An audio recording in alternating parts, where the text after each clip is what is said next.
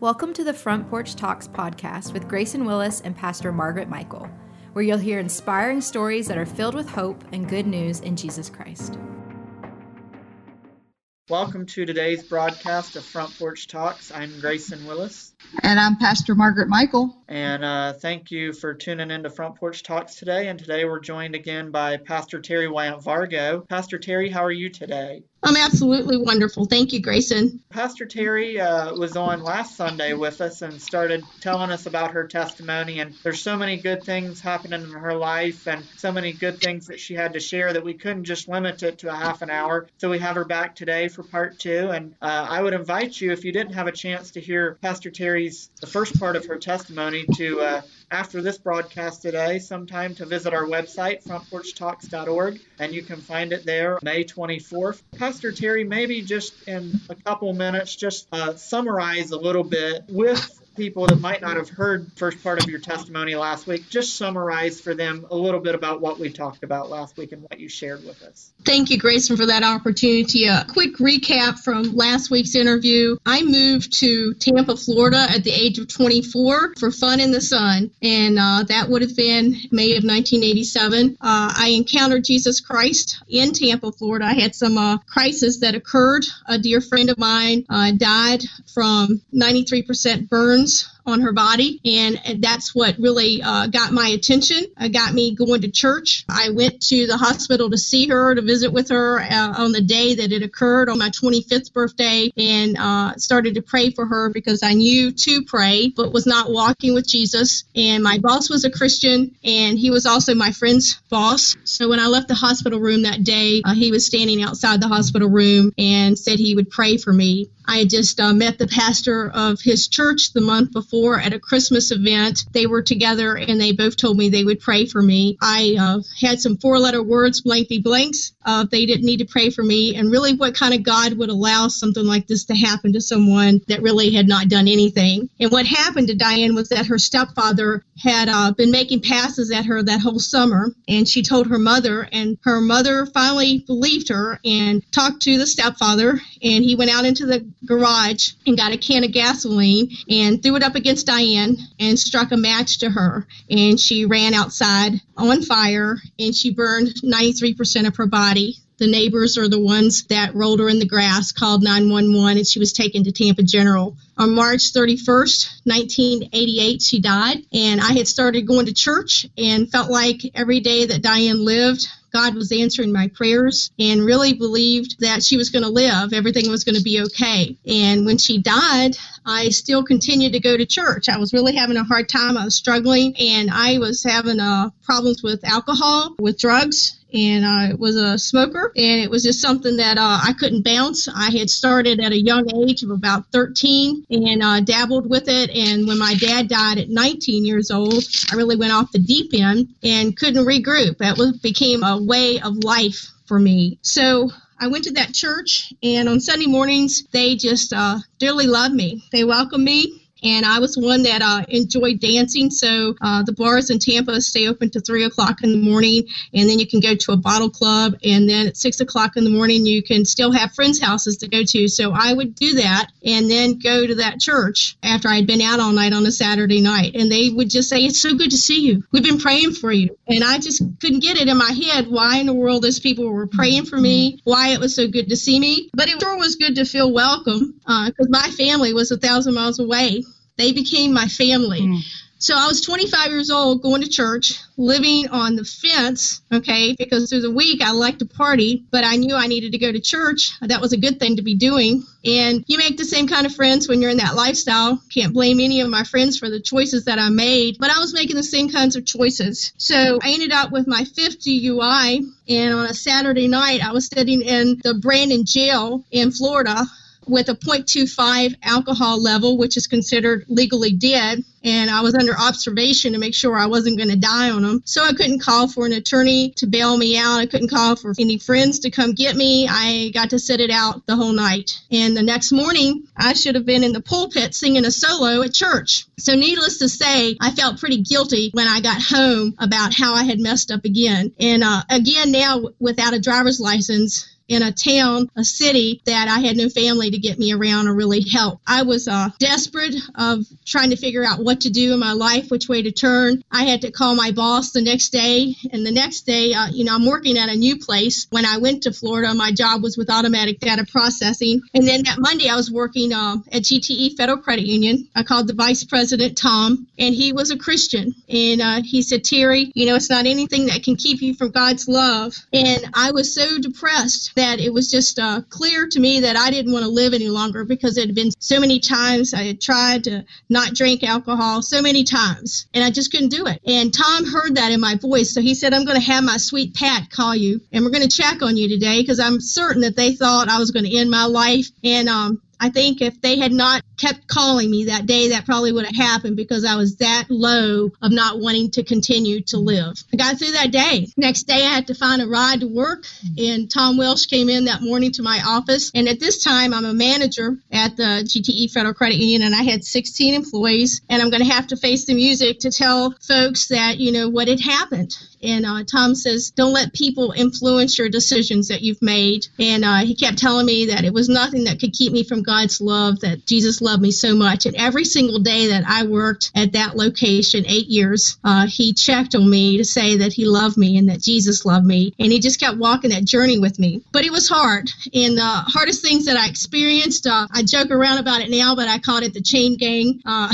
I got to go out and pick up trash and wear a little orange outfit. I wore a straw hat so people wouldn't recognize me. Like, really? They're going to know me in Tampa, Florida. I'm a little Elkton, Virginia girl, but I wore a hat and uh, did that. The hardest part was the victims impact panel. Uh, I had to sit and listen to people uh, tell their story of how people like me, and not that I uh, hurt anyone drinking and driving, but I was behind the wheel and I should not have been drinking and driving, you know? So I had to listen to people that had lost loved ones killed by someone that was drinking and driving. That was horrible to listen to those stories. I had three months of Saturdays to do that. I got to go to ASAP, and then I also got to pay about $20,000 in fines and be without a driver's license for 10 months. So it was quite the experience. But the beauty of that is that the following Sunday, when I went to church, I got a ride to church. And uh, I can still remember before Pastor Krudoff ever gave the altar call, if there was any way to see what God cleaned up that day,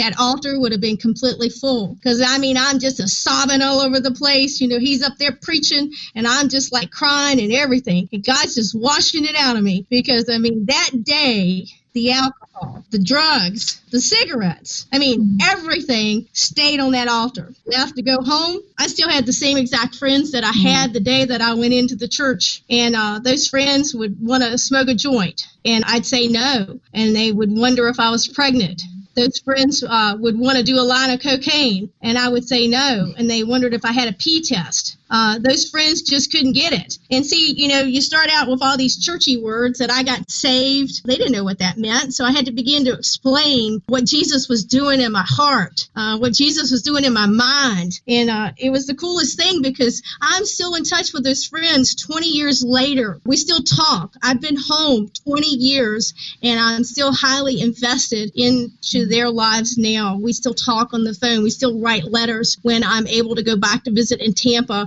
Still visit them. Uh, so uh, they know that I love Jesus. They know I live my life for Him. I'm sold out for Him. Uh, but on that May 23rd, 1993, is when I gave my life to Christ. And that was the best decision that I could ever make, will ever be able to make, uh, was giving my life to Christ. Mm-hmm. Terry, um, it is inspiring to listen to your story. So tell us when you got up from the altar that day, did things change in a hurry for you, or yes. was it a like you say you left it all on the altar, right? God healed you in those moments um, from your addictions. I'm going to guess that that didn't mean that you had a just a perfect walk from there. Definitely a, a um, journey. Journey. Uh, the journey was that I had to Correct. make good choices, choices to honor God. Um, that when you feel like having a beer, don't go up to the store and buy it. When you're around the same friends that you've always had and they're wanting you to do something that you used to do and you've always enjoyed doing, that you have to say no and you have to make a choice. And uh, that choice was the journey that has become yeah. um, the journey is a lifetime. You know, it's forever. But I do tell people that say, you know, I'm a mm-hmm. recovering alcoholic or I'm a recovering addict. For me personally, I don't like to say I'm recovering I think of the passage in the Bible where the blind person was healed. I mean, he ran away saying, I'm healed, I'm healed. He's not saying that, you know, I can't see. He's saying, I can see, I'm healed. God's healed me from it. And uh, that's what God is using in my life. I'm not proud of yes. any of those days. When I started, and I'm actually employed now here at Wingfield Ministries, I've been here for 17 years. Uh, I'm the director of development and also the administrative manager. And I can remember uh, when I interviewed for the position because I was actually in banking when I came home to the Valley. I started back in banking as a financial center manager. And uh, Vicki Dove, which is the administrative manager for the Harrisonburg Church of the Nazarene, had uh, worked at Wingfield Ministries, and uh, she thought I should apply for this position that was being created. Didn't even know what it was going to be yet. Didn't even know why she was thinking that it should be me, but she said God just arrested her, uh, that I needed to apply. You know, in banking, you can talk to your clients about Jesus. You write their mortgage loan and you tell them where you go to church and you invite them. And boy, I love doing that. And, you know, you get to meet their families and watch them have babies. And, you know, you talk about the best doctor in the world. Well, I was like the best banker in the world. My branches were in the top 10. Uh, I had two branches and um, it was just wonderful. I loved meeting the people, loved inviting them to church. And Vicki said, you know, apply at Wingfield Ministries. And I can remember telling Steve Wingfield when I interviewed, he wanted to know if there was anything from my past that could look bad on the ministry. You know, that's one of those prime questions when you're going into a ministry role. And I said, uh, well, Steve, let's say this that if it's anything that you could say that I've ever done that's bad,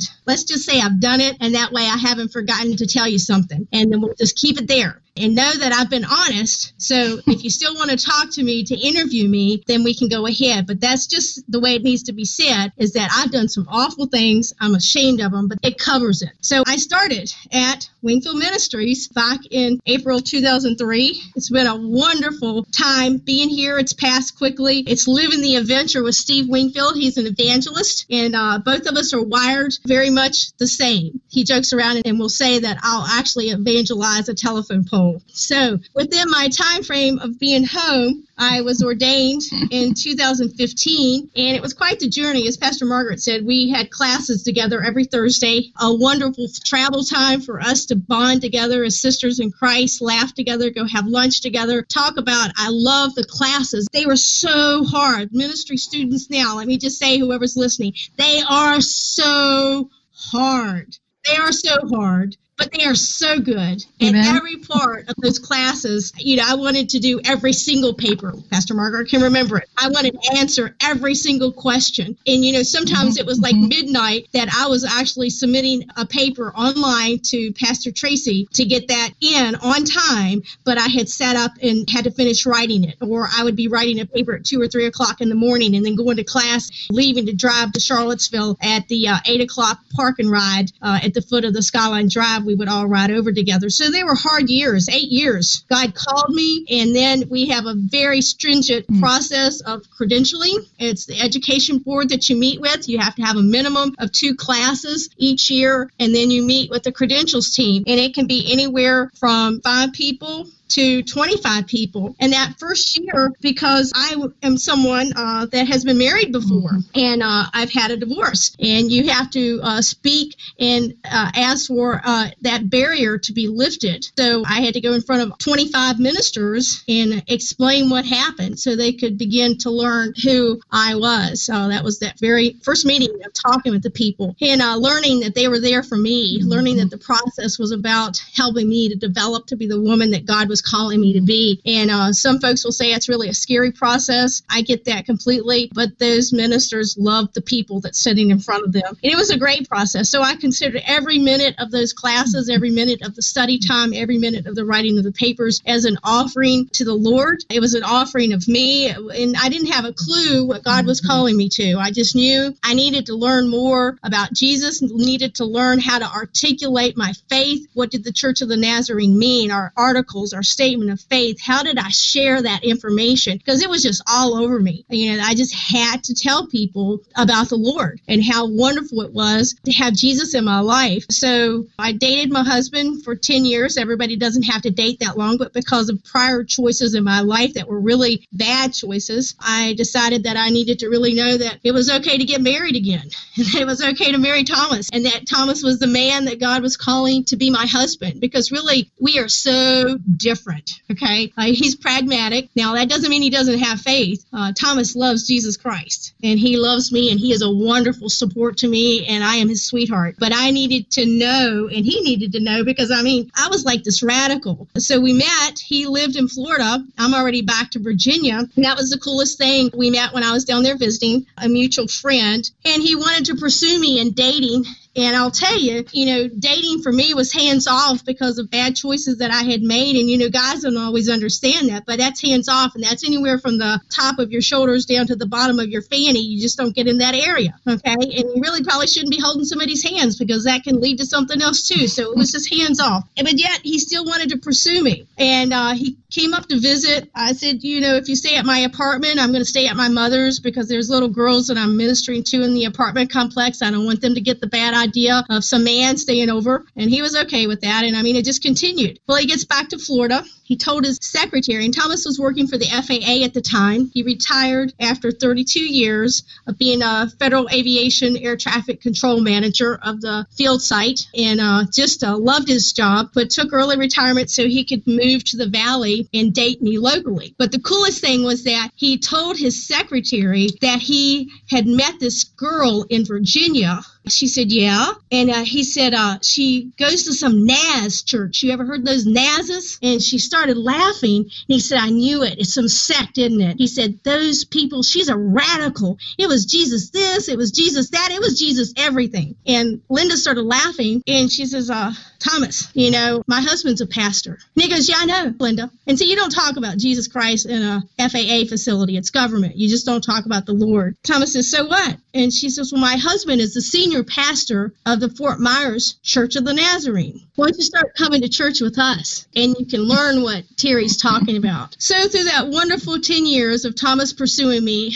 as a gentleman, he uh, began to know that it was in me and it was all the time and it was nonstop. Because finally, when we had the credentials board meeting and it was time for me to go in front of our general superintendent and you know know that was coming to really be approved for ordination, you have to meet with the credentials board again. And this time, you get to bring your spouse in. And you know, Thomas is very full of humor. He likes to joke around. I'm serious, and you know, I really didn't know what to expect. And I just said, you know, you need to tone it down. You know, this is not a place that you joke. You need to have a good, serious answer for anything they ask. And you know, it wasn't about him knowing the articles or the statement of faith or anything like that. He really didn't even know what they were going to ask him. And uh, what he told them was that uh, they wanted to know how did he know I was called to be a minister of the good news of Jesus Christ, and how was he going to be supportive? And he says, well, and by this time we're married, okay? So we were living in the same house. He got to see what I do in the morning time when I wake up. How do I start my day? And that's with Jesus. It's often dark outside and the world is sleeping, and I'm quiet before the throne of Christ, praying, writing in my prayer journal and reading my devotions. He had already observed that in my life. By this time, we had been married five years when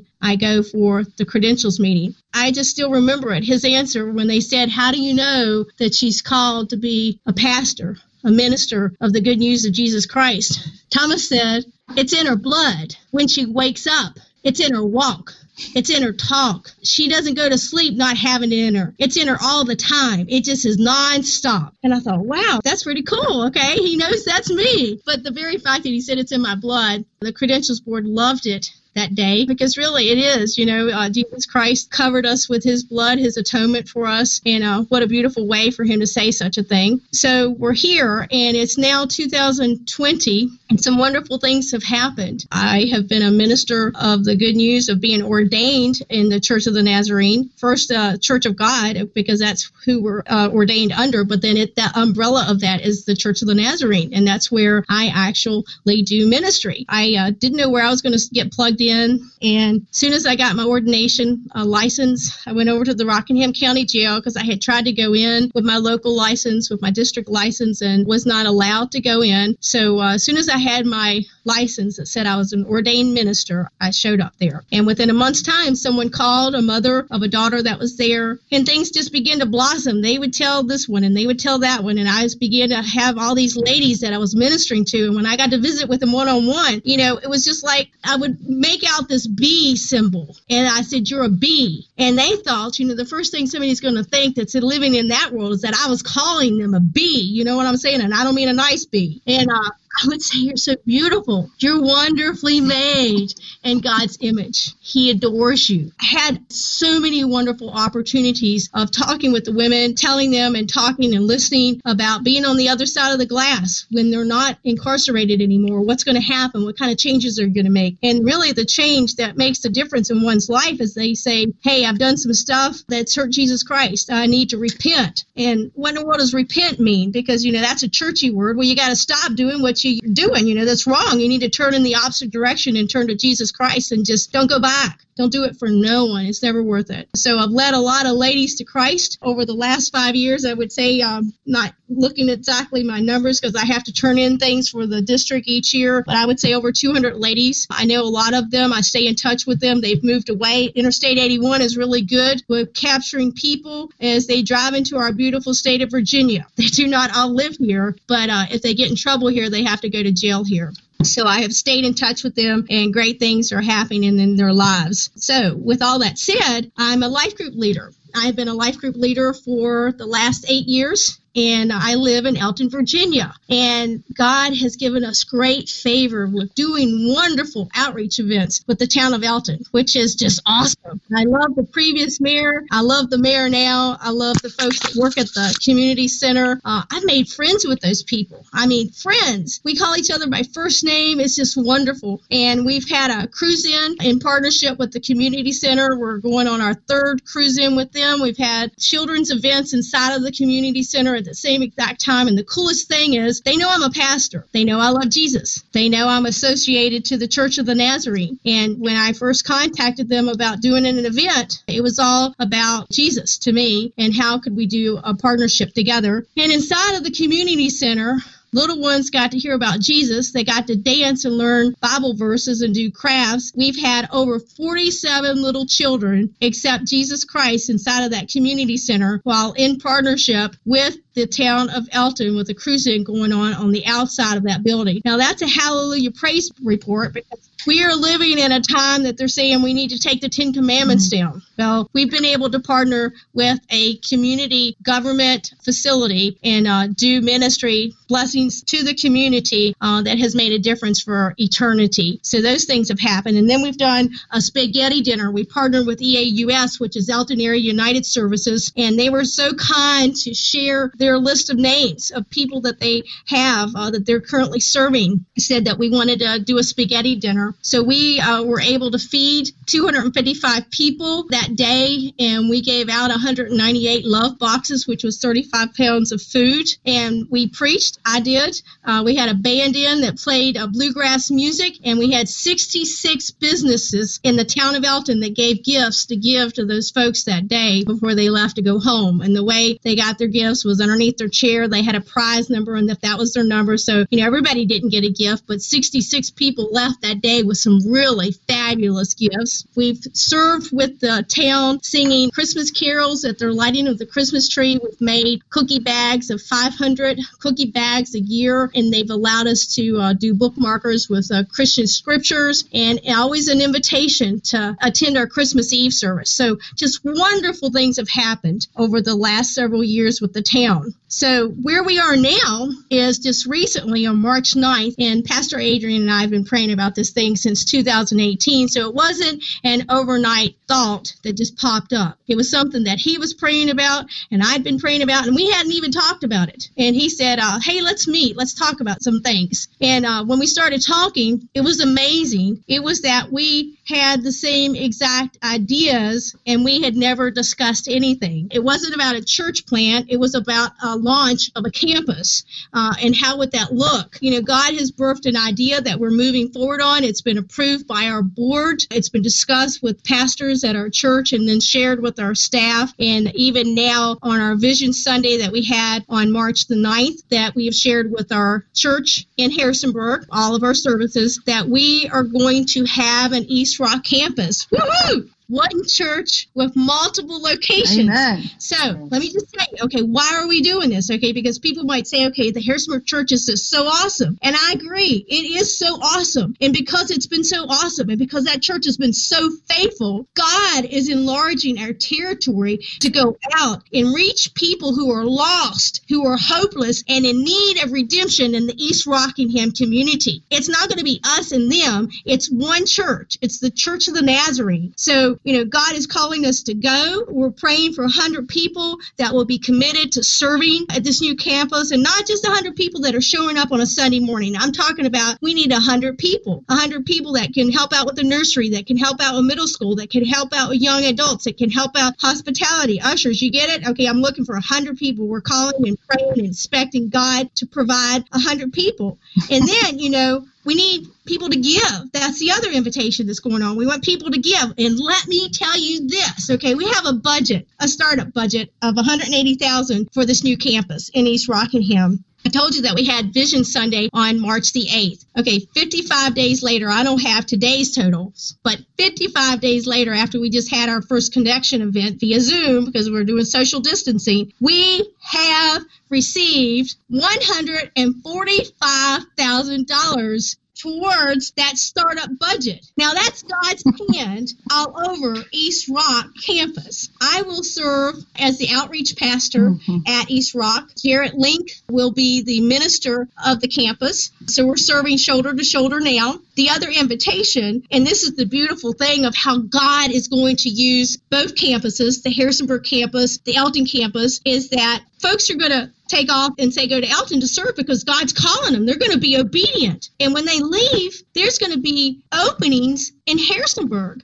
So it's either that God's going to be bringing new people in the door at Harrisonburg because we're obeying as a church, and God's going to bring the new people to grow our congregation in Harrisonburg, or either there's going to be people that God's going to be tapping on their shoulder and tugging at their heart, and their ears are going to be open, and He's going to say, I want you to rise up and serve. You've been sitting and drinking the milk long enough. I want you to serve. And what a wonderful thing it is to serve in the body of Christ. Uh, so we will do this thing together. We're one church, multiple locations, and it is an awesome thing that mm-hmm. I've been invited to be part of it. But who would have dreamed back in uh, 1987 when I took off from the valley to go to Tampa, Florida for fun in the sun that so many amazing, wonderful things could happen in one's life. I'm an optimistic person. Uh, I believe in hope and hope has a name it's jesus christ. And i believe that as an optimistic person and as christians not necessarily a pastor i would say every single christian should be one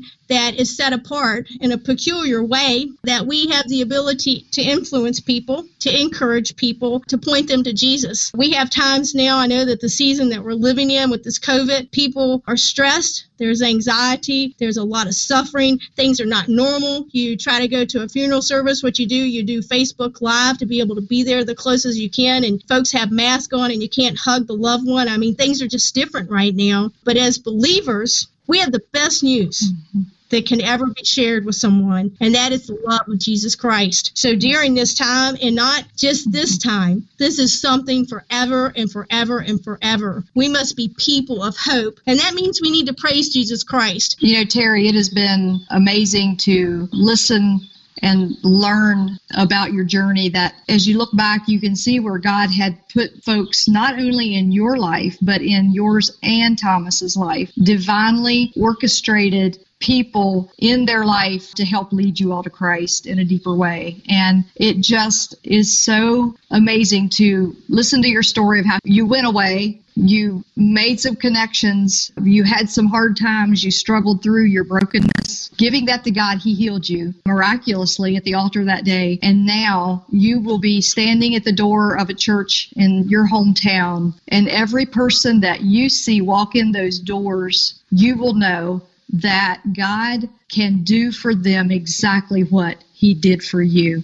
And that is beautiful. And I'm so grateful that you have answered the call to follow Jesus Christ and to be His witness to all that you meet. I pray blessings on this journey as you and Thank Thomas you, continue Margaret. and on these new endeavors in your hometown. Pastor Terry Thomas said it perfectly about the calling of Christ and loving others and wanting to lead them to Him is in your blood. It's all over your face, it's in your voice. People can tell, I think, from hearing you talk that you love Jesus. So thank you for joining us today and thank you for sharing. I pray that Pastor Terry Wyatt Vargo's testimony has been a half hour of hope for your life. May God bless. Front Porch Talks is sponsored by Harrisonburg First Church of the Nazarene in partnership with Sunshine Ministries. Thanks for listening to today's podcast of Front Porch Talks. If you enjoyed the podcast, please subscribe for updates and the latest episodes. Also, if you're in the Harrisonburg, Rockingham County area, we invite you to listen on the radio each Sunday at noon on 1470 AM or 102.1 FM WBTX.